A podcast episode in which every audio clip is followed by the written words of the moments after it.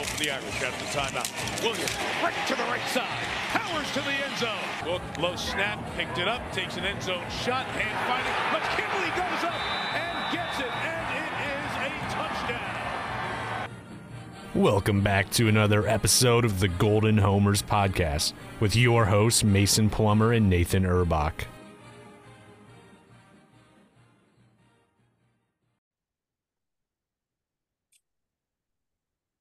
What's going on, guys? Welcome into another edition of the Golden Homers co- podcast, brought to you by defanboys.com and Winning uh, Winning Edge Sports Network, our new kind of collab that we have going on. I'm excited for all of that. But uh, Merry Christmas, Happy Happy New Year, Happy Holidays, all of you guys um, out there haven't recorded, uh, you know, since you know since Christmas and all that, but wanted to get on here and um, obviously, haven't recorded since the uh, Notre Dame signed their 24 players in the uh, class of 2023 you know there was some last week was a pretty hectic crazy week. You you kind of found us on spaces found us recording previously to uh to the 2023 class being signed. You know obviously the peyton bowen drama uh jayden limar ended up finding a new home as well. You know previously to that guys like dylan edwards and uh, a few others you know found new homes and different things like that. But i think notre dame signed a really really talented class of 2023 and probably honestly like from just a pure rankings and pure talent top to bottom arguably their best class during even the Brian Kelly era you know maybe maybe compare it to 2013 a little bit if you go with high impact. And you know but you have to go back to 2008 um, for the last time they signed at least 20 players that were considered four stars or better. So um, and that, and then this 2023 class also has 20 players. So from that perspective, just a really, like I said, a really talented class from top to bottom. I think at least if you look at the 24 seven composite rankings, they only signed four, four three stars. Everybody else is a four star or higher. And honestly, Mason, um, I, ha- I, know I haven't introduced you yet. I know you're working on some stuff behind the scenes, so I'm kind of rambling here to begin with. But I wouldn't be surprised if there's one or two more guys from this class that enter four star range or or even five star range, maybe for some of them. Once this class is 100% complete and they have new rankings that come out in February or whatever it might be, maybe slightly before then. But guys like Armel Mukam, who is a four star on the 24 7 sports rankings, but not in the composite. I could see that. Maybe Caleb Smith, but I, I doubt it there. Christopher Terek is very close to four star status in the composite. Maybe he gets a boost. And I don't really see anybody falling out of four star range. Everybody else seems to pretty be uh, to to be solidly in, or will only receive a you know slight bump or even maybe a slight boost uh, to that ranking. But enough enough rambling mason. This is going to be our rankings and superlatives podcast for the 2023 class. How are you doing today?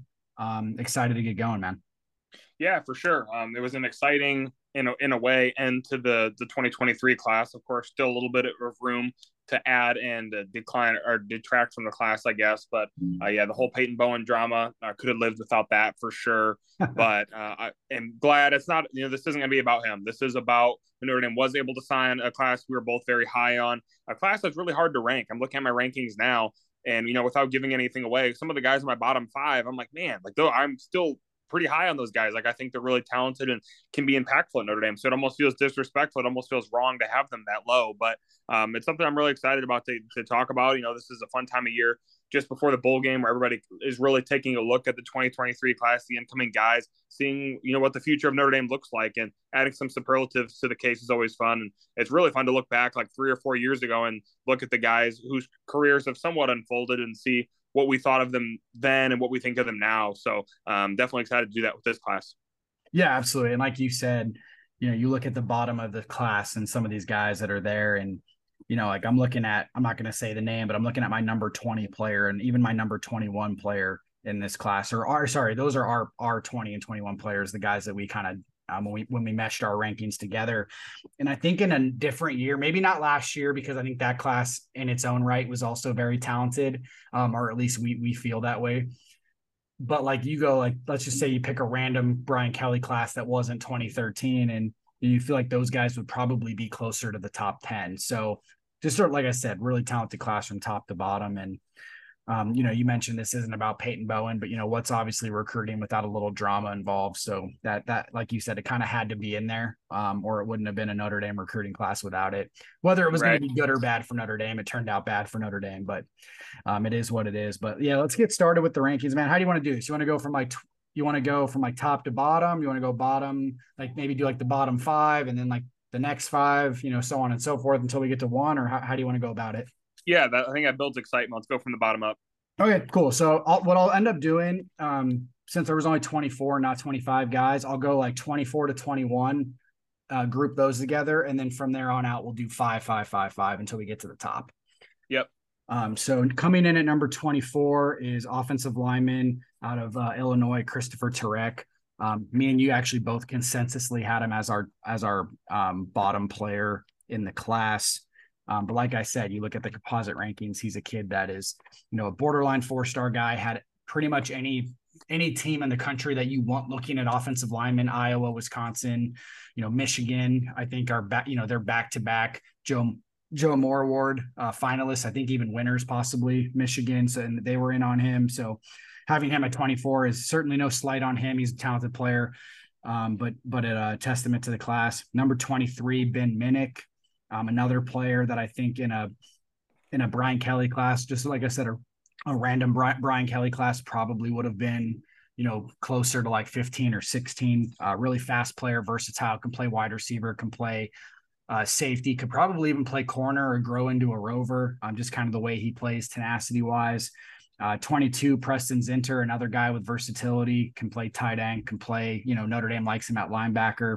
And then 21 was uh, Sam Pendleton, another, you know, like I said, a really talented offensive lineman. I know our boy Tom Loy really likes him. He said that, you know, Notre Dame and some other industry people think that you know, essentially everybody's sleeping on him that he could be an impactful player, maybe even year one, possibly, but definitely by like year two. And as an upperclassman, he'll be a, a, a, a for sure starter. So just taking a look at that, Mason. So goes Pendleton 21, Preston Zinter 22, Ben Minich 23, Christopher Terek 24. What, what are your thoughts on those four guys?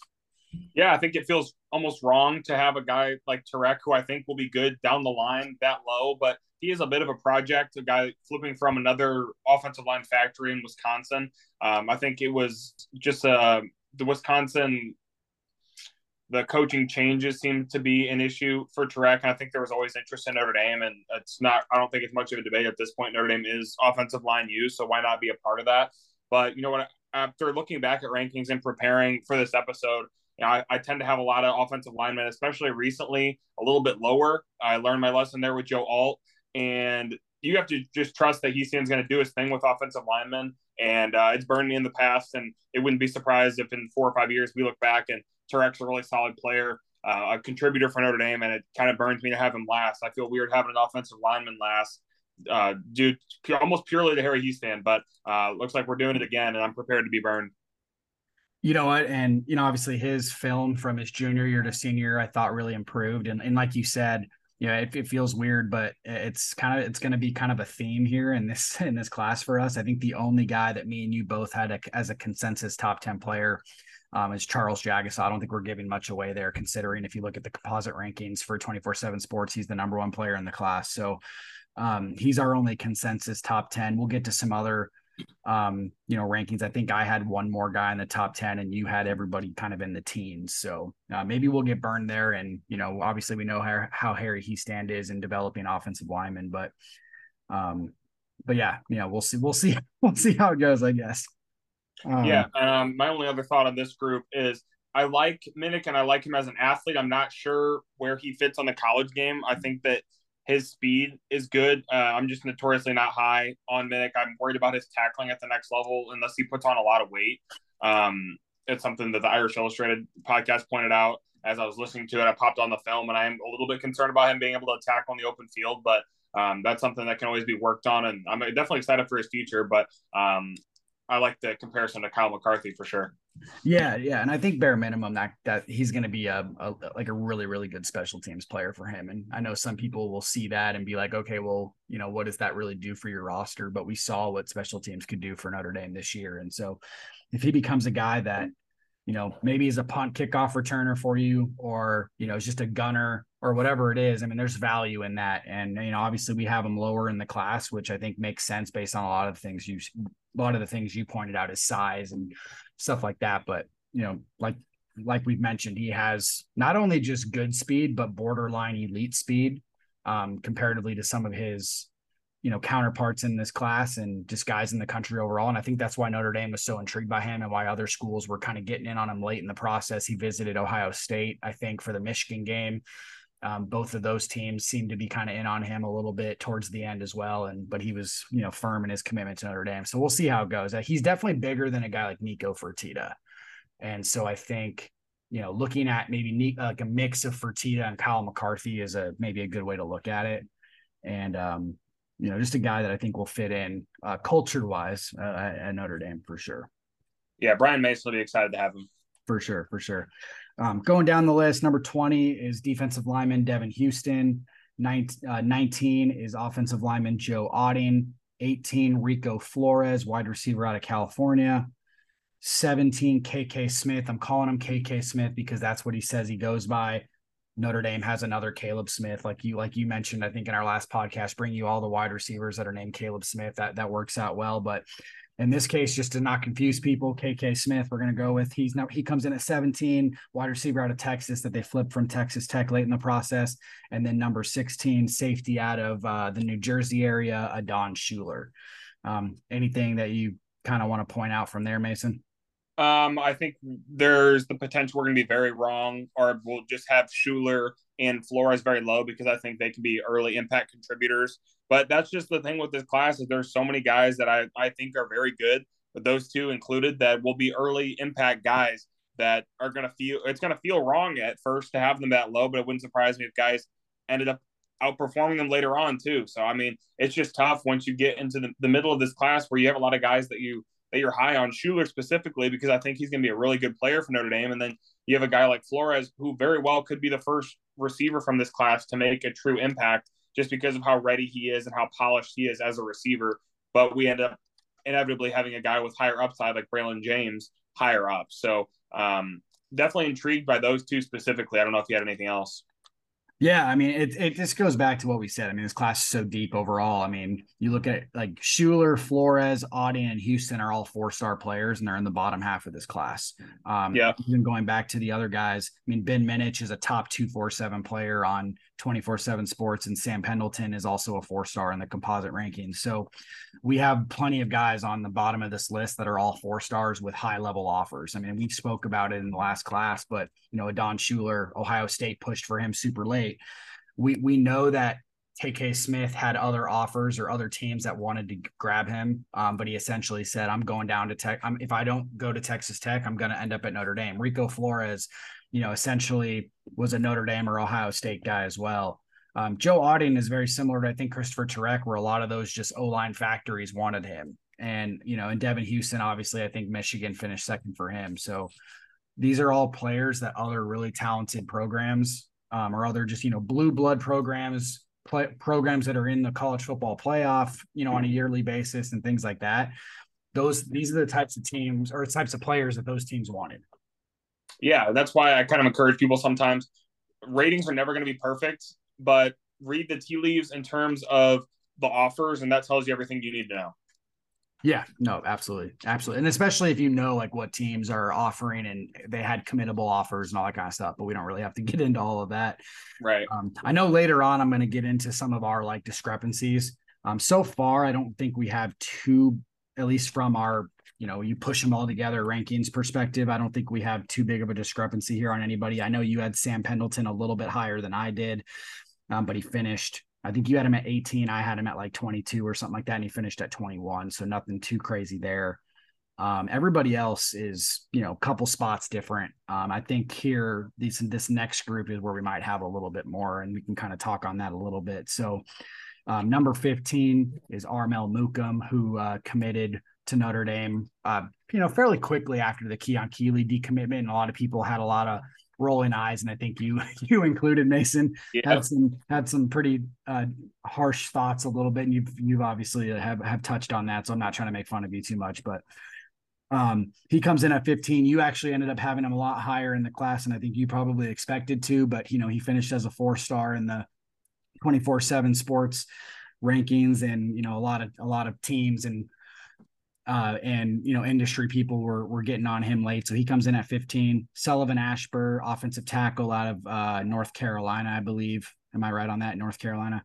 Yeah, because it came down to either staying home with Clemson or Notre Dame. Right, right. I was I, that's why I forgot if it was South Carolina or not. But yeah, he comes in at 14. Cooper Flanagan, tight end out of California, same high school as uh, Isaiah Foskey at number 13.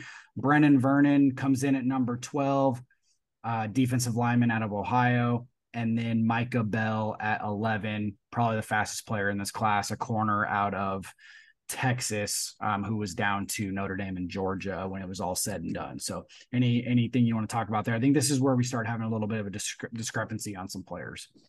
Uh, yeah, I'm looking at my ranks. I have Vernon at six. So if he's at 12, that means you have him low. So I'm kind of curious on that.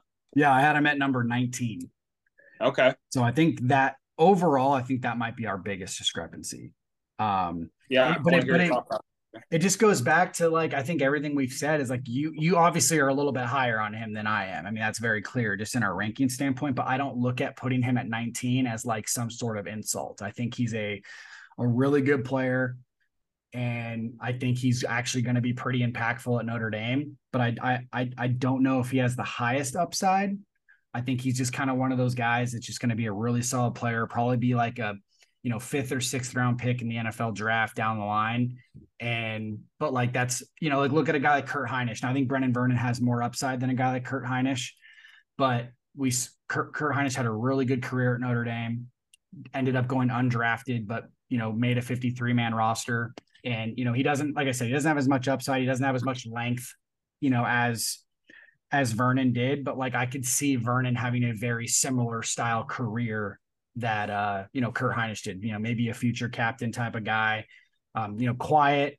You know, part of the part of the reason why he kind of dropped in the rankings, I think, is because he doesn't really go to camps. He doesn't really talk to the media too much, and you know, it's hard to get a gauge on on these kids sometimes when you know you don't get to see them live outside of you know maybe going to their football game or something like that. So, um, all when it's all said and done, I think number 12, where we have him consensusly, is probably going to be a better ranking for him. And so I'm, I'm glad that we sort of had the discrepancy that we did.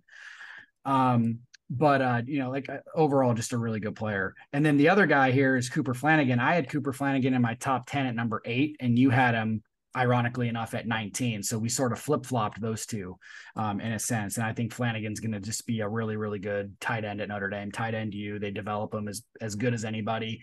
Not going to say he's michael mayer but i think he you know if he if he had a very Cole Kmet type career and ended up a you know a second round third round pick or something like that in the nfl draft maybe even a first round pick honestly um it wouldn't surprise me. Yeah, I don't know what it, what it is about Flanagan. Something just uh, the the film doesn't pop for me. Um, I'm excited to see him develop, but I I just haven't seen it in guys like I I'm traditionally like to rank tight ends higher because I'm high on him. I think I was really high on Eli Raridon. I wasn't quite as high on Holden Staes because I didn't know he'd be so impactful so early on. Um, but I, I don't know what it is about Flanagan. I hope to be wrong. And then the other guy here is you had um Absher at 17 and I had Absher at 10 and he so he came in at 14 so a little bit like I said that this this group of five right here we have a pretty big discrepancy on outside of I think Mukam and Micah Bell. We're we're very similar on those two guys on where we ranked them. Yeah it's probably going to be another one where I have an offensive lineman too low and I regret it later on. Um I think Absher I love the size. I I don't I just don't know exactly where he projects.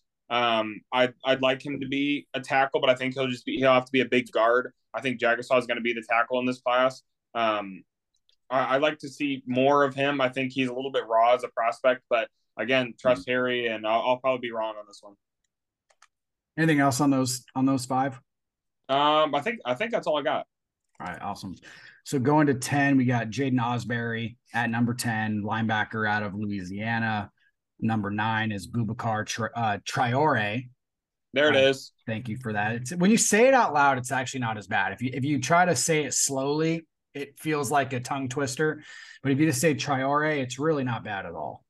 Um, so I'm happy. I'm happy we've been corrected on that, or you were never wrong, I should say. Um, and you were you were on that bandwagon for for the longest time that that was how you say it and other people were not saying it correctly um, so kudos to you mason on that one um, number eight we have brandon hillman um, athlete. Looks like he's probably going to start out at safety out of virginia. Number seven kenny minchey and number six jaden greathouse. Anything stick out to you there? Um nothing really. Uh, i think those are all really talented guys and it's tough where exactly you want to rank them i struggled with this portion specifically quite a bit because I didn't know. I mean, it's like splitting hairs at this point because I think all these guys in a normal class are top five guys, and, and none of them ended up really being that. So, or uh, maybe they were for you, but not necessarily for me. So, um, yeah, this this part was really tough, but I think all of these guys are going to have really good careers. I mean, it's easy to say now, but I really do think this class has a chance to be special. Yeah, no, absolutely. Me and you were very similar on Greathouse overall. We both had him in the top 10. I did have Greathouse at number five. You had him at number eight. Um, Kenny Minchey, you had at nine. I had at seven. So very similar there. Hillman, I had at 11. You had at seven. Um, so you had him in the top 10, and that's kind of what pushed him to number eight. And then Boubacar Traore was the guy that we were probably the most different on. I actually had him all the way at number six, and you had him at number 13. Um, you so just messed up his name already. God, dude, it's gonna be tough, man. Traore, Traore. um, and then Ausberry, you had at 10, I had at 14. Um, so a little bit of a difference there, but um, he ended up uh, finishing in our top 10 as a whole. So I don't know, man. Like I Brandyn Hillman, I think probably would surprise the most people that he's in the top 10. If you didn't like read our, if you already didn't read Tom Loy's and, you know, Irish Illustrated list, just because, you know, he was a late, a late ad. I think as of like three months ago, he didn't even have a ranking. And, you know, all of a sudden now he's a top 200 player and on the 24 seven sports ranking. So um, and me and you agree on that list. I mean, he's probably a guy that could play four different positions at Notre Dame, and I think he settles in at safety, maybe rover down the road, and I think he's going to be a really, really good player for Notre Dame um, as he as he continues to to grow as a football player. Yeah, it's always a good thing when you're going to have both sides of the ball arguing over a player, and I think that's what's going to happen with with Hillman because Tommy's going to want him, uh, Al Golden's going to want him. Everybody should. That the the guy's a freak athlete. Just where is he most impactful for your team? Yeah, absolutely. And then um, we didn't even talk about Jaden Greathouse in reality, but I mean, like I said, we both had him in the top 10, you know, arguably the the most ready player um, in the class and a guy that I know me and you are are I wouldn't even I don't even want to say upset, even though it probably does upset us that he's not even in the top 24-7 anymore. Um, or the top 247 players in the country according to 24 I'm upset. I'm yeah, upset. We, yeah, we I mean he sh- I think he should be honestly top 150. Um, and that and even that, like if he was like number 150, I'd probably be like, okay, that's too low. So yeah. um the fact that he's not in there, but you know, and everybody that covers Notre Dame has him in their top five essentially. You know, I think that that speaks volumes because when you really look back at, I think at rankings for classes, the the guys that cover the players are the ones that typically are the most right. And I have a feeling that the people that follow Notre Dame, cover Notre Dame, get paid to, to talk about Notre Dame, stuff like that, are going to be more right on Greathouse than the consensus of people that just make the rankings are. And, you know, I'm, I don't, I'm not upset with the people that make the rankings per se, because it's a very hard job. They, you know, there's thousands of players that they have to rank. But when you dominate the, the maybe the best conference in the entire country, and if we're being honest, um, you know, the top the top conference in high school for at in, in the state of Texas, and, and you're maybe the best player in that conference from a statistical standpoint, to me that means you're one of the best players in the country. And I think I think when you looked at 24-7 sports, they had him as like the 49th best player in the state of Texas. And I, I just don't know how there's 49 player or 48 players better than him. So it, like you said, it is kind of frustrating and, and I am upset about the ranking, I guess, overall. Yeah. And you know, you think about that 49 better players in the state of Texas. I don't think there's 49 better receivers. Like, I just don't get it. Um, you're, he's setting records at one of the best programs in the country in the state of Texas where competition's at a, like an all time high the you could make an absurd roster out of just kids from Texas. Um, I mean, it's it is frustrating, and I'm hoping that uh, we're able to look back at that ranking and laugh because I really do think he's in line to score a couple tuds for Notre Dame uh, next season. I mean, the receiver position it's steadily rising in terms of talent, but you know we saw how badly Notre Dame needed a receiver like Greathouse this past season, and I think he's going to be a guy that is able to make an early impact, an early contribution because, like you mentioned, of the the talent level that he's playing against is uh, the, best of the best that you're going to get on the high school level. And he's just big enough where it's not like a guy that relies purely on speed. He has the build to be able to deal with that, like the contact of the of the college game. So uh, I'm really excited for his career. Yeah, I'm already prepared. I'm already um prepared to talk about him as like a when we do our bold predictions and you know how I know how you love to to put those freshmen in there and I'm already prepared to get disappointed by you on week 4 you predicting 100 yards and a touchdown by Greathouse and him having zero catches or something like that. It might be earlier than week 4. It might be. It might be.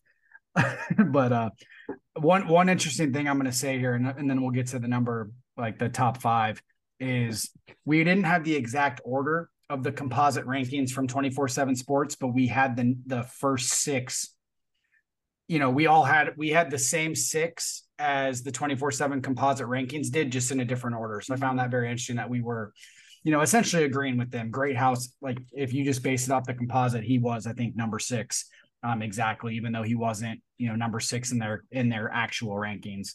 Um, so we did agree a lot with the composite when when it came down to the best players in this class. So um, with with that said, let's get down to the uh, top five. So Drayk Bowen comes in at number five, Mister Football in Indiana, Butkus Award winner at the high school level. Um, you know, Notre Dame continues to to recruit linebackers well, churn out talented linebackers into the NFL at this point. I'm, I'm not going to go as far to say that they're linebacker you, um, but I think that they have a better case for it than maybe some people realize that don't really follow Notre Dame. You know, they continuously bring in the top guys in the country at linebacker, and even when they don't, like for example, a guy like Jeremiah Owusu-Koramoah, he comes in as like a borderline four star guy you know, a late add to that Notre Dame class. And then he wins the Butkus Award in his final season at Notre Dame, goes on to be a second round pick, which was semi egregious. He should have been a first rounder, maybe even a top 15 player in that class, and is obviously having a, a really solid start to his career with the Cleveland Browns. Uh, number four, Jeremiyah Love. Number three, Braylon James. Number two, Christian Gray. And then number one, Charles Jagusah or Jagusa, I think is how some people say it's pronounced. So we'll maybe we'll figure that out down the line. But anything you think is weird or out of place in that top five? I don't think so. I, I really like that top five, and um, just hearing that ranking, all the the fact that all those guys will be at Notre Dame is exciting. The fact that they're all signed now. So um, yeah, Drayk Bowen, Mister Everything, really. Um, excited to see what his baseball career ends up as well. Um, new coaching staff on the baseball side, and um, I'm excited to see what exactly happens with his baseball career. You see some guys that are brought in, uh, like a Jayden Thomas, that intend to play both and don't. Um, I do think Drayk Bowen's a lot better of a baseball player than Jayden Thomas is or was, but I'm not sure exactly how that's going to go or whether football is going to fight to keep him. But um, Christian Gray is a freak, man. He was really in contention for my number one spot. I think he's going to be an unbelievable corner for Notre Dame. Just his size, length, speed, just the whole combo. Notre Dame doesn't get corners like him ever and I'm very excited about that. Um, Jeremiyah Love, I think he's going to be an awesome running back for Notre Dame. He can do it all in terms of um, of the offense. And then Jagusah, I mean, just another prototypical guy Notre Dame brings in, the top of the top in terms of offensive line talent. Um, expecting big things from him in his Notre Dame career uh, at tackle once we see uh, Blake Fisher and Joe Alt go do their thing in the NFL as first round picks. Yes, and just to give you an idea here on how you ranked your top five, I know you have yours in front of you, but you had Charles Jagusah at one, which he ended up finishing one in our rankings. I had him at number three. Um, you had Jeremiyah Love at number two. I had Jeremiyah Love at number four, and Jeremiyah Love came in at number four in our rankings. Um, you had Christian Gray at three. I had Christian Gray at two. He finished at number two. You had Drayk Bowen at four. I actually had him at number nine, and he finished at number five in our rankings. Um, so I think he's actually Greathouse and Bowen are the only guys that we both didn't have in our top five. Um, okay. And then Braylon James, you had at number five. I actually had Braylon James at number one. Um, so I like that. I mean, i I'd be all for him being the number one guy. That means he's a number one pick. Yeah, or not number one pick. I'm sorry, first round pick. Right, right, exactly. And you know, maybe that's a little bit of a uh, precursor to what we're going to talk about when we get to our superlatives. I'm sure we're going to be talking a lot about those top guys. But yeah, so just to kind of give you guys one more quick rundown of our rankings, um, and then we'll take a quick break and get to our superlatives. Uh, number one, Charles Jagusah. Number two, Christian Gray. Three, Braylon James. Four, Jeremiyah Love. Five, Drayk Bowen. Six, Jaden Greathouse. Seven, Kenny Minchey. Eight, Brandyn Hillman. Nine, Boubacar Traore. 10, Jaiden Ausberry. 11, Michael Micah Bell. 10 or 12, Brenan Vernon. 13, Cooper Flanagan. 14, Sullivan Absher. 15, Armel Mukam, 16, Adon Shuler, 17, KK Smith, 18, Rico Flores, 19, Joe Otting, 20, Devan Houstan, 21, Sam Pendleton, 22, Preston Zinter, 23, Ben Minich, 24, Christopher Terek. And then real quick, Mason, I, I wrote down, I think I told you like how our top six matched with the top six of the um 24 7 composite rankings. I actually wrote down the composite rankings for each guy. And overall, we were pretty we were pretty spot on. I mean, obviously, there's going to be a few differences here and there. I think the one couple guys that we were a lot higher on or lower on per se, um, just kind of looking at it here, like I said, we had Brandyn Hillman number eight. The composite rankings have him at number 16 in this class. So that's, you know, a, a pretty good discrepancy there. Um, I don't want to speak for you, obviously, because this is just our normal, our, our combined rankings. But we had Brent, Brenan Vernon at 12. Composite has him at seven. You had him at number six. So obviously, you agree with a little bit more on the composite there. Armel Mukam, we had at 15. Composite is number 23. And uh, KK Smith, we had at 17. Composite had him at 24. So a few different, um, you know, some those are probably like the the biggest uh, discrepancy rankings that we have but everything else was pretty you know a couple a couple spots here a couple spots there give or take um essentially. So say overall we we agree with the the consensus in general. Yeah which isn't the most fun but i think that gives us the most chance to be right which is important. Yeah no absolutely absolutely. So um but yeah well let's get into our uh, superlatives here here in a second the Golden Homers are brought to you by Generations Barbershop, a Notre Dame themed barbershop that has been keeping Irish fans looking good since 1930.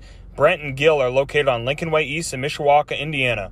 Open 8 to 5 and by appointment. Call or text Brent at 574 250 0622. That's 574 250 0622. Hey, it's Nathan from the Golden Homers here to tell you about MeetUpVegas.com. Want to eat the same quality meats that the great chefs in Las Vegas use? I got the hookup for you. Delivered straight to your front door, meetupvegas.com offers steaks, pork chops, premium chicken breasts, prime rib, you name it. Check out meetupvegas.com and use code IRISH10 at checkout to receive $10 off your order. All right, welcome back. We got our superlatives here for the 2023 class. We do this every year. It's always fun. Um, if you don't know what superlatives are, essentially, you know, we say like like the 10 we're going to go off of, I'll just give you our 10 right here is, um, you know, most likely to have an early impact, most underrated, most likely to be a first rounder, most likely to be a future captain, first off the bus type of guy, most impactful during their entire career, late bloomer, highest upside, most versatile, and best athlete. So just kind of fun, a fun little game. It kind of gets everybody included into this. Um, you know, whether it's a the number one player in the class, like Charles Jagusah, or the last guy, and Christopher Terek. Um, it kind of brings up a bunch of different things. So, and I, I, know me and Mason like to do, like I said, like to do this every year. We have different different opinions, and based on the list, I know we're going to have some different opinions on this. So, uh, should be fun. But let's start out with uh, the earliest impact guy, Mason. Who did you uh, have as your early impact?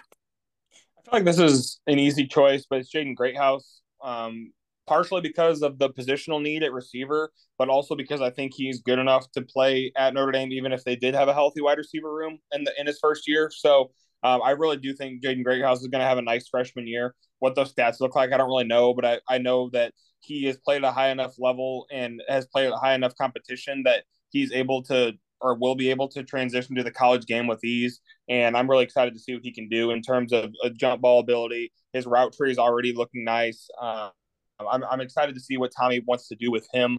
um, I'm excited to read the summer camp reports too because I really have a feeling that Greathouse is going to be at the top of them.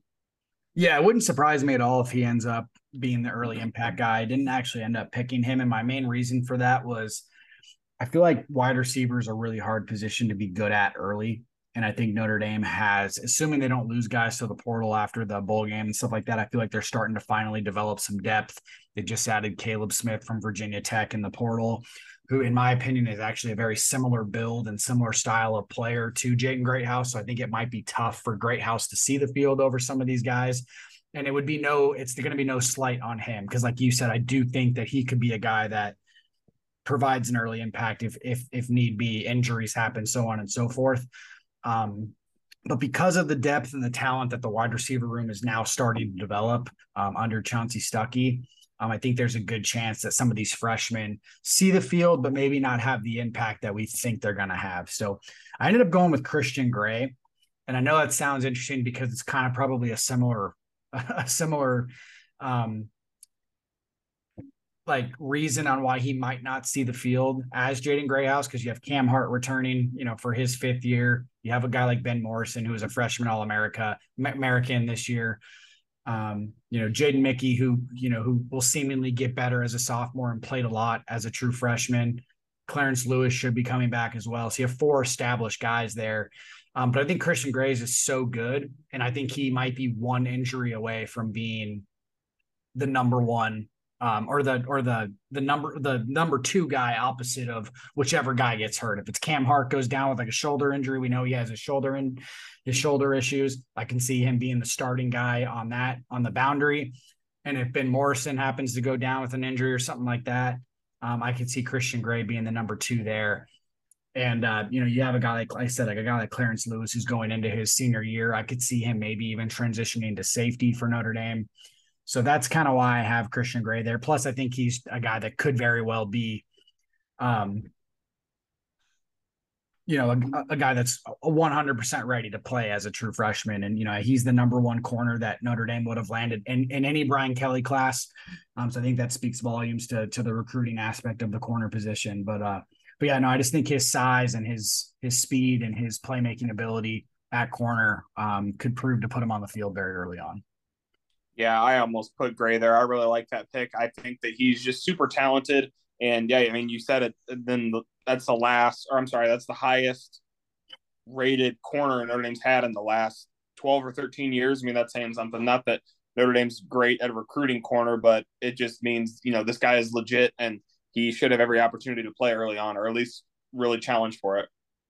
Yeah, no, absolutely. I think me and you were pretty close. I mean, if you had Gray at number two, or close to it. I mean, I had Greathouse at number two uh, and, and, close to being number one. So we're we're pretty on, I think, pretty on par there.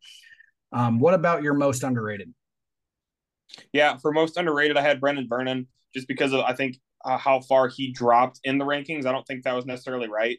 Um, and I think that where he ended up in our even in our individual composite rankings is wrong. I the guy is just a monster, and I think that he added some weight, but I think that's okay. I think he'll be able to shift inside if that's what Notre Dame decides to do with them. I'm excited for Matt Balis to get his hands on him. Really, I think Brenan Vernon's a monster, man. He just he loves football. I, I think that inevitably because he didn't want to talk to the media, they drop him down a little bit. He's not about the camp thing. I think that if he was to be a guy that was into the whole camp scene, we wouldn't have seen him drop nearly as far. I think people forget how highly ranked he was um, when he committed to Notre Dame. Nathan, I believe he was a was he a five star when he committed? Yeah, him and Drayk Bowen are both five stars when they committed to Notre Dame. And uh, I know this sounds like loser talk for me, but if Bowen and Vernon went elsewhere, they would still be five stars. So um, I'm gonna I'm gonna roll with that. I, the, the talent's legit with Vernon. I think he's underrated now, and I, partially because of the whole camp thing, the media thing, and the fact that um, that he's been in the class for so long that people are just kind of tired of talking about him. He's not the sexy name anymore that people are thinking about, but he's sexy to me. Yeah, it's a sexy pick.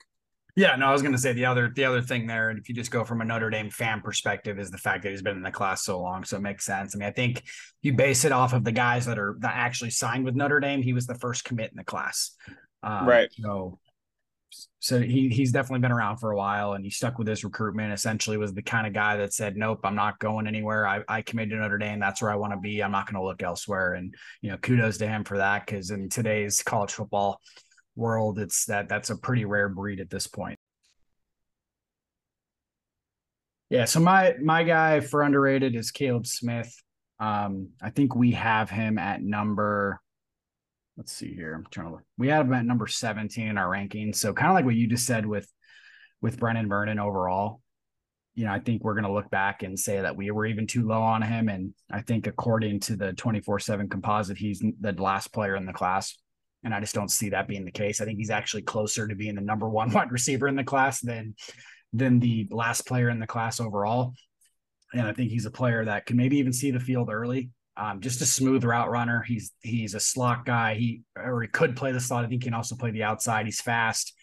Um, again, I don't think he played the top level in Texas, but the the level right below it, and was just a really good player um, at that level, which produces a lot of obviously really good Texas talent and just a lot of talent at the D1 level overall.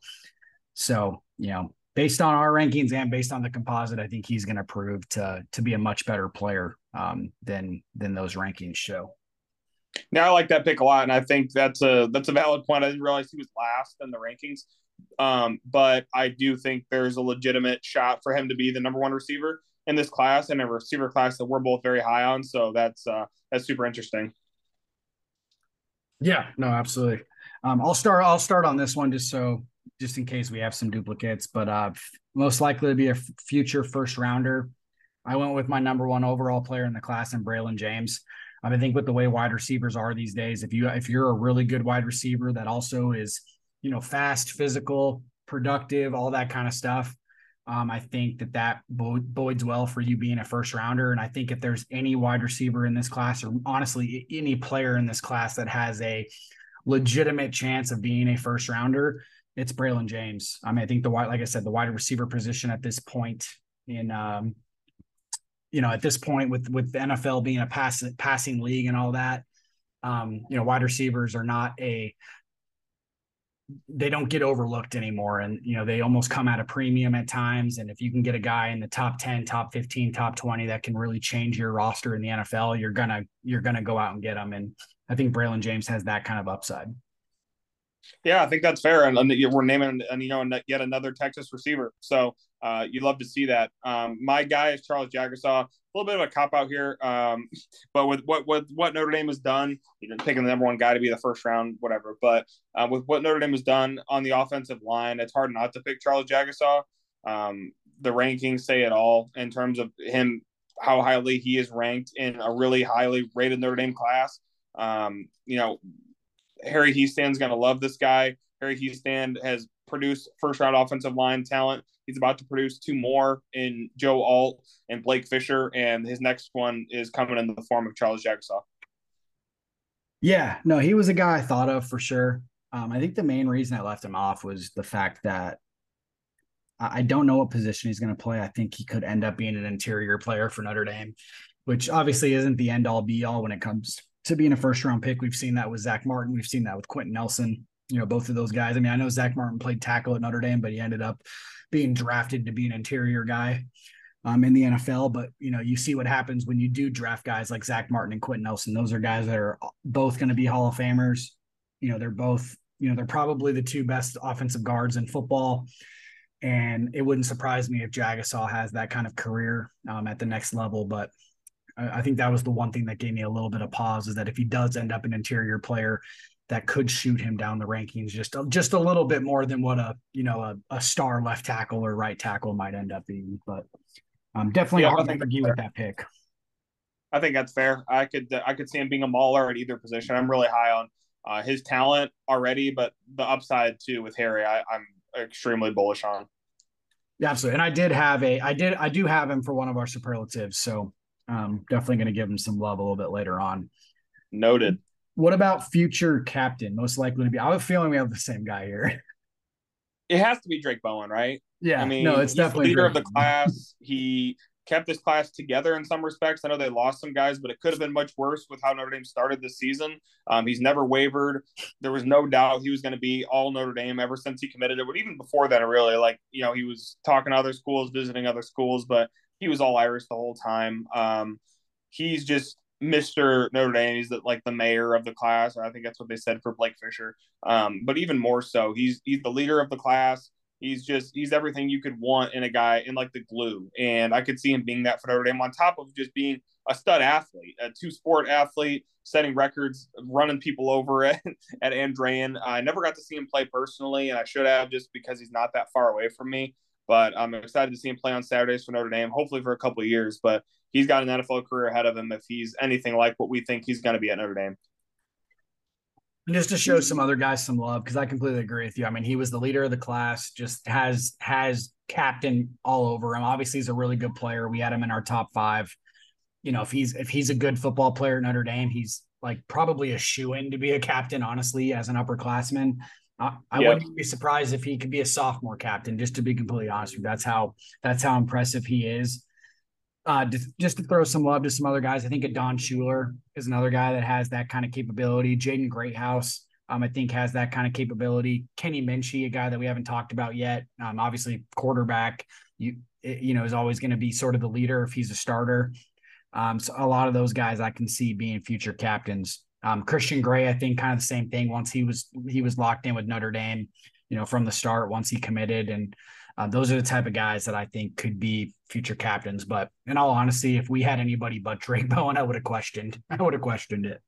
I actually did write one other just because his signing day video kind of stuck with me, and I don't, you know, I don't want to name the entire class like we just named like five or ten guys like we captains, which is a good thing. But Sam Pendleton, um, just the way that he spoke about Notre Dame, kind of fired me up um, on his signing day video. So I really liked what he had to say, and I feel like he has some leadership qualities. He has a little bit of charisma about his voice, and you can tell there's a true love there. So um, I'm excited to see what his future is. Even though I'm a little bit down on him, I'm excited about his upside, if that makes sense. I just don't know how to rank him in this class quite yet. I haven't seen it. Yeah, no, absolutely. I mean, I think he's a guy that you know, offensive linemen at Notre Dame are always captains. So you saw this right. with Josh Lugg and Jarrett Patterson. You've seen it in the past with you know plenty of other guys. So if he's a if he is a upperclassman starter at Notre Dame, which I think we we both project him to be, then you know there's a high likelihood of him being a captain. So I think that makes a lot of sense. Yeah. Um, who's your first off the bus? First off the bus is Brenan Vernon. Dude's a monster. he's scary looking. Um, whether he has the man bun or not, he's got nose rings, earrings. Whether he plays with them, I don't know. He's scary to look at. He mauls dudes. Um, I think he's all about the business too. He's not like we've said in terms of the interviews and all that. He's not about the BS. He's just about tackling dudes and hurting people, and that's what I'm about. Um, this is partially influenced by John Kennedy from Always Irish, who has a personal connection to Brenan Vernon's family, and John has been hyping him up to me uh, all all season long and all this recruiting class long. And just like this dude is, he continues to drop in the rankings, and he's pissed off about it. He wants to come in and just maul people. I think he's only going to continue to grow. I mean, a defensive lineman that looks like that. I mean, that's my pick. You double dipped there. It's interesting. Um, yeah, I, I have him written for another one too. I haven't decided if I'm going to go with it. I think you should, man. It's your guy, apparently. Um, yeah. My guy was Charles. My guy was Charles Jagusah. Um, like you said, he's just you look at his tape. He's a mauler.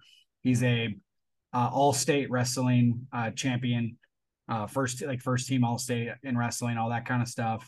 Um, I think he actually did win a win a championship in wrestling at the high school level, and you know just just a big just a big dude. Obviously, he's if you play tackle or if you play tackle or guard at Notre Dame, you're going to be labeled as kind of a nasty mauler type, and I think that's kind of how he plays. Um, has some stuff to work out just in terms of his, you know, mechanics at you know and and different things like that. Um, at, as an offensive lineman, but when you when he walks off the bus, I think people are going to be like, man, like I don't want to go against him, and um, that, that I think that's the the reason I ended up putting him on my list when it was all said and done. Yeah, I like that a lot. Kind of forgot about him being a uh, a wrestling state champion. um, I come from a family of wrestlers, and I remember watching his wrestling tape. Now that I think about it, that dude's just a freak. And you know, my like I said, my family grew up. A lot of a lot of them are wrestlers, and uh, just watching him come out onto the mat, that's terrifying, much less in pads. Yeah, no, absolutely. Um, I'll go first here, um, but most impactful during their career, I went with Kenny Minchey. And I think for honestly, it's a pretty obvious one. If he ends up being a starter at Notre Dame and, you know, as good as we think he might be as a QB, QB is the most important position in football, maybe the most important position in all of sports in terms of value to what you bring to a roster. And I think, you know, if he's a multi-year starter or an upperclassman starter for Notre Dame and, you know, and is a, like I said, as good as we think he could be, then he he's going to be, in my opinion, the the best player in this class, and we could, we'll be arguing him at, at number one down the line. So um, I went with Kenny Minchey. I think it's just, I mean, maybe it seems obvious, but like I said, QB is the most important important position in sports, and I think he can be a damn good one. Yeah, that's who I had too. Actually, I tried to be a little bit different with this one, but I'm in a way I'm glad we're on the same page here. Um, yeah, I, I think Minchey has more than a possible chance of being a starter at Notre Dame and a potentially multi-year starter. I actually made a bet with the guy on Twitter the day after Kenny Minchey committed, a uh, fifty dollar bet that he would start a single game for Notre Dame. So I'm excited to cash that. If the, the guy's not going to pay me, but I wonder um, if that um, guy regrets it with his ranking, how it's continued to boost up. I'm sure he does. Like I said, I'm not going to get the money for it, but um, just looking at how the Notre Dame quarterback room is shaking up, if they, well, I mean, we expect them to bring in a transfer, and maybe they'll have him in by the time this podcast is even posted. But um, with Buckner, a little bit injury prone, we haven't seen it all come together for him yet. Um, Sam Hartman looks like he could be the guy for Notre Dame. That would, if he is, that would just be a one year patch job. And then going forward, Buckner and Jelly Minchey. Um, then you're looking at CJ Carr. So out of those four, can a guy emerge? You could argue that Minchey has the tools to be able to do that. So uh, if he is able to lock down the position for a year or two and lead Notre Dame to great things, there's no doubt that he will have the most impact, given it the most impactful position. And uh, there's, like you said, there's a chance he ends up number one when it's all said and done. Yeah, I think he immediately comes into Notre Dame's room and becomes the best passer in the room. Um, doesn't mean he's the best player. Buckner obviously has all the upside in the world. Um, Steve Angeli is a, you know, I think a very talented an accurate passer in his own right, but Kenny Minchey's kind of just like one step above him, in my opinion, from a you know from a QB athleticism, all that kind of all that kind of standpoint. Um, and that honestly, to me, that that would include Sam Hartman. I think Sam Hartman's a great player. He's going to come in if he comes into Notre Dame like we expect him to. You know, he's going to be a very very good football player for Notre Dame in his final year of college. Um, but just from a natural QBing, I guess, standpoint, I think Kenny Minchey will immediately come in and be the best. Um, from just a cerebral standpoint, accuracy, arm strength, all of that. Um, I think he has a chance to be a really special player, and we we might see him even boost up the rankings even more um, with a with a good showing at the All American game or whatever, whichever one he's in. I forget which one it is. That would surprise me one bit. I've been looking into his film more and more, and uh, from purely from an accuracy standpoint, that's what you want to see. Continue stacking this talent at quarterback at Notre Dame. We're going to hit on one, and it's going to be awesome. Yeah, absolutely. Well, who'd you have for late the late bloomer? For my late bloomer, I actually had Brandyn Hillman. Um, I think this is a little bit controversial.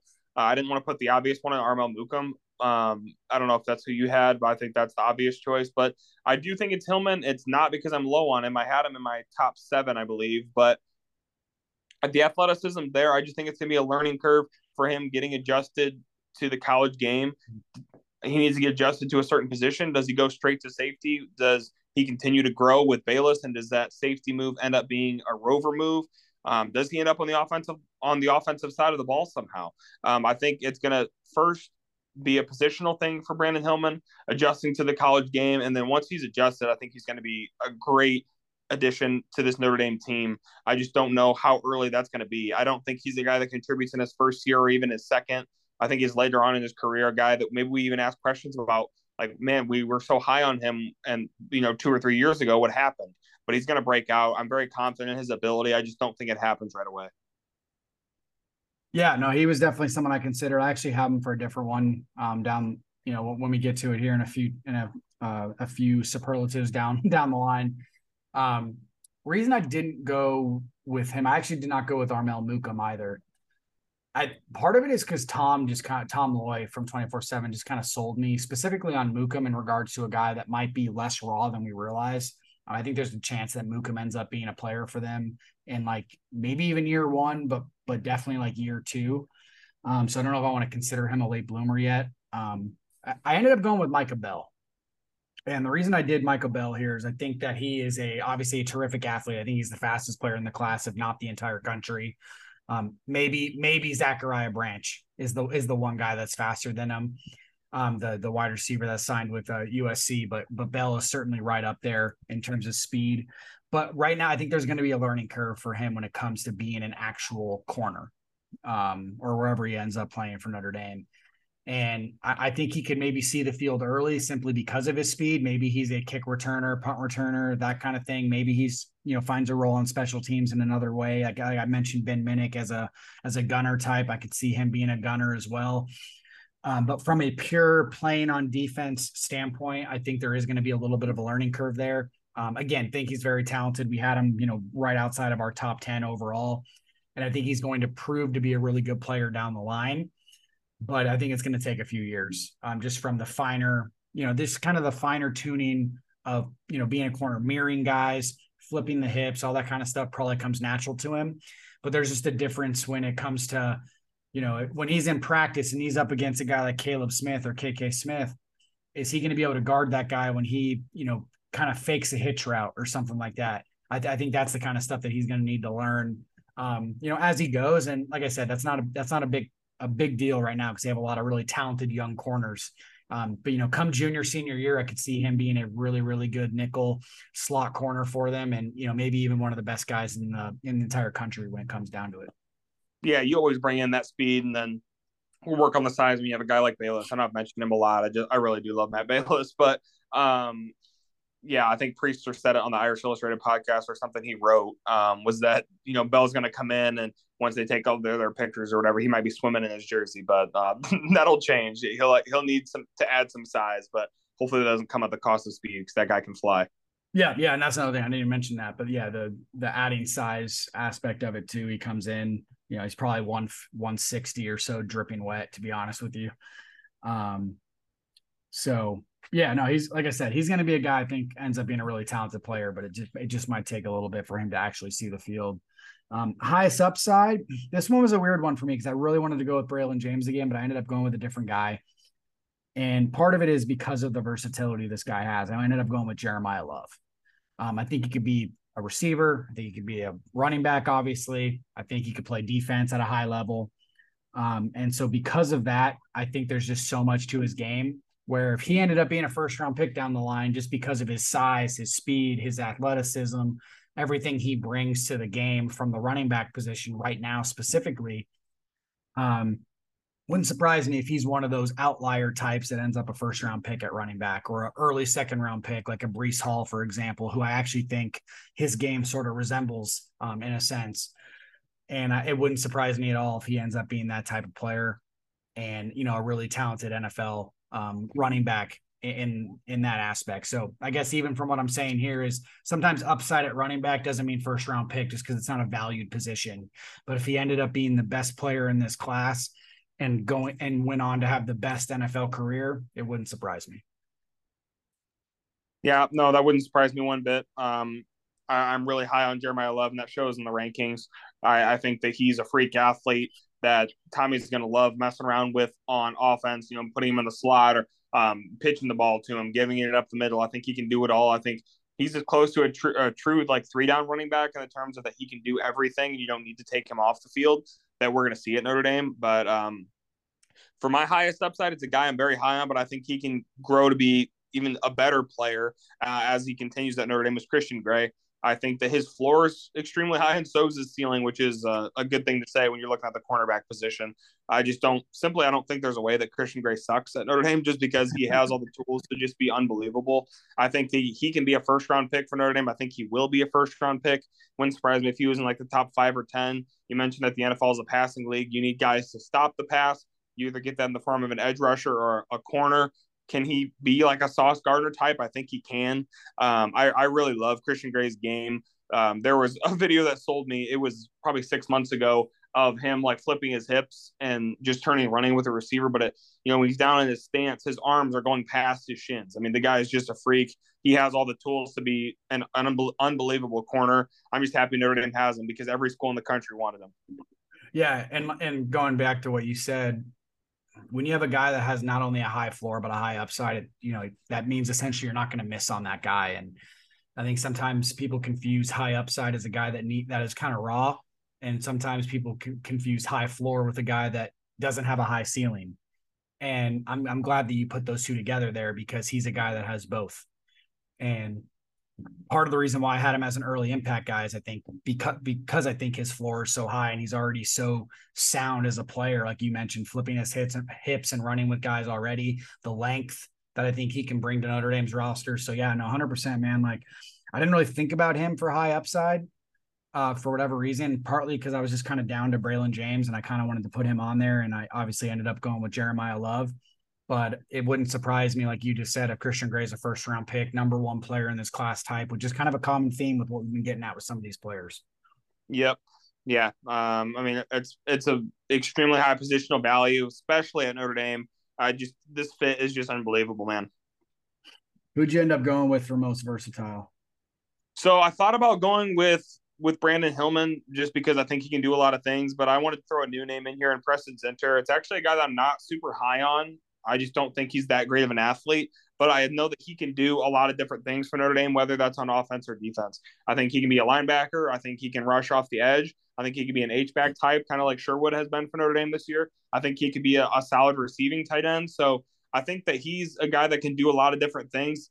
Can he do any? Is he great at any of those things? I don't think so. Can he be good at a couple different positions? Yes. So um, I think he can be a jack of all trades um, kind of master of none, if you will. So uh, I think that they're going to like what they have in Zinter. I'm not in love with him as a football player, but um, I think that he purely his ability to do a lot of different things for Notre Dame makes him a value. Yeah, I mean, if he ended up a tight end at Notre Dame, it wouldn't surprise me. I know Notre Dame likes him at linebacker right now, and you know possibly even a guy that ends up on the edge down the road. Um, but I, I think you can argue his upside is higher at uh at tight end, and it wouldn't surprise me. I like I like that um, I think I'm a little higher on him than you from an up, you know, just from an upside and talent standpoint overall. Maybe our rankings don't show that. I think we had him very similarly ranked, but I think I just, in general, I think I, I find him to be a better athlete than you do. But that's really neither here or there. I mean, what what you said, I think, is spot on overall. I mean, he's a guy that can do a lot of different things for Notre Dame, and um, I do agree with what you said in the sense that he can be good at a lot of things, maybe not great at a lot of things. I think we're on the same page there for sure. Um, I actually did end up going with Brandyn Hillman, and it partly is because I think if Notre Dame didn't end up with a QB in this class, I think he could have been a guy that they tried out there. He could play running back, he could play wide receiver, um, he could play safety. I think is where he ends up starting out at. He can end up being a rover. I think some people even think that he can be a corner starting out at Notre Dame. So I mean, he could literally play anywhere that doesn't include being a guy that weighs 250 pounds plus and have to and have to essentially play on the defensive line or obviously the offensive line if you get even bigger than that. But any skill position you can think of at Notre Dame, he can play. Um, and honestly, I wouldn't even have put it past him to be a decent quarterback if he had to be. Um, maybe not the best thrower or anything like that, but for example, let's just say he went to Navy. I think he would be instantly their starting quarterback when it comes to being the option guy and all that kind of stuff. So I, I, think it's very interesting the type of player he is. He obviously was a quarterback in high school um, for his team and actually did show some some decent throwing ability.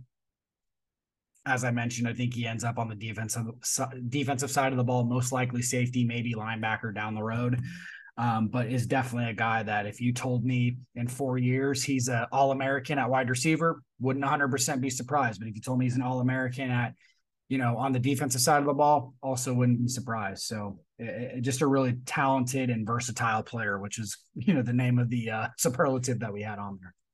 Yeah, for sure. I think those guys have to be the two picks and two guys. I think it wouldn't surprise me if they ended up playing both sides of the ball at Notre Dame, which would be kind of cool. Yeah, and I was I, there were some other guys I was considering for it. Like I think Micah Bell could be a really good offensive player or offensive threat um, if you wanted to. I think there there are some people out there that still feel like he could end up on the offensive uh, offensive side of the ball at Notre Dame. And you know, there's just a lot. I mean, Ben Minich. I think Ben Minich is the kind of the same thing. I think he could end up being a wide receiver um, for Notre Dame. I don't. I'm not going to pre- predict that per se, but if Notre Dame liked him at wide receiver, it wouldn't have surprised me. So um, there's a lot of versatile, vers- uh, versatile guys in this class, and that even goes for guys like Jeremiyah Love, who I think could play. If he really wanted to play offense or defense, I mean, he could. Um, if he wants to be a wide receiver, he's set as such that he could be a wide receiver down the line because of his build. So there's a lot of versatile guys, um, I think, in this class, 100%. Yeah, no doubt. You want to go with your best athlete? Yeah. Um, I have a feeling we did not pick the same guy here. Um, and I, and I kind of viewed athlete differently in this sense. I didn't say, okay, who's the fastest, who's the like the most versatile per se, like the guy that can play a lot of different spots. And I think sometimes defensive line and offensive linemen her, you know, they, they don't get viewed as these like top notch athletes, but they can do crazy things like Quenton Nelson, for example. So I ended up going with Boubacar Traore um, for best athlete. And I think it's because he's another guy that has an 80, like he has an 80 inch wingspan, uh, supposedly. Um, I think he's fast off the edge. I think he also has the the ability to play inside if need be, depending on how big he gets. Can play viper, can play strong side end.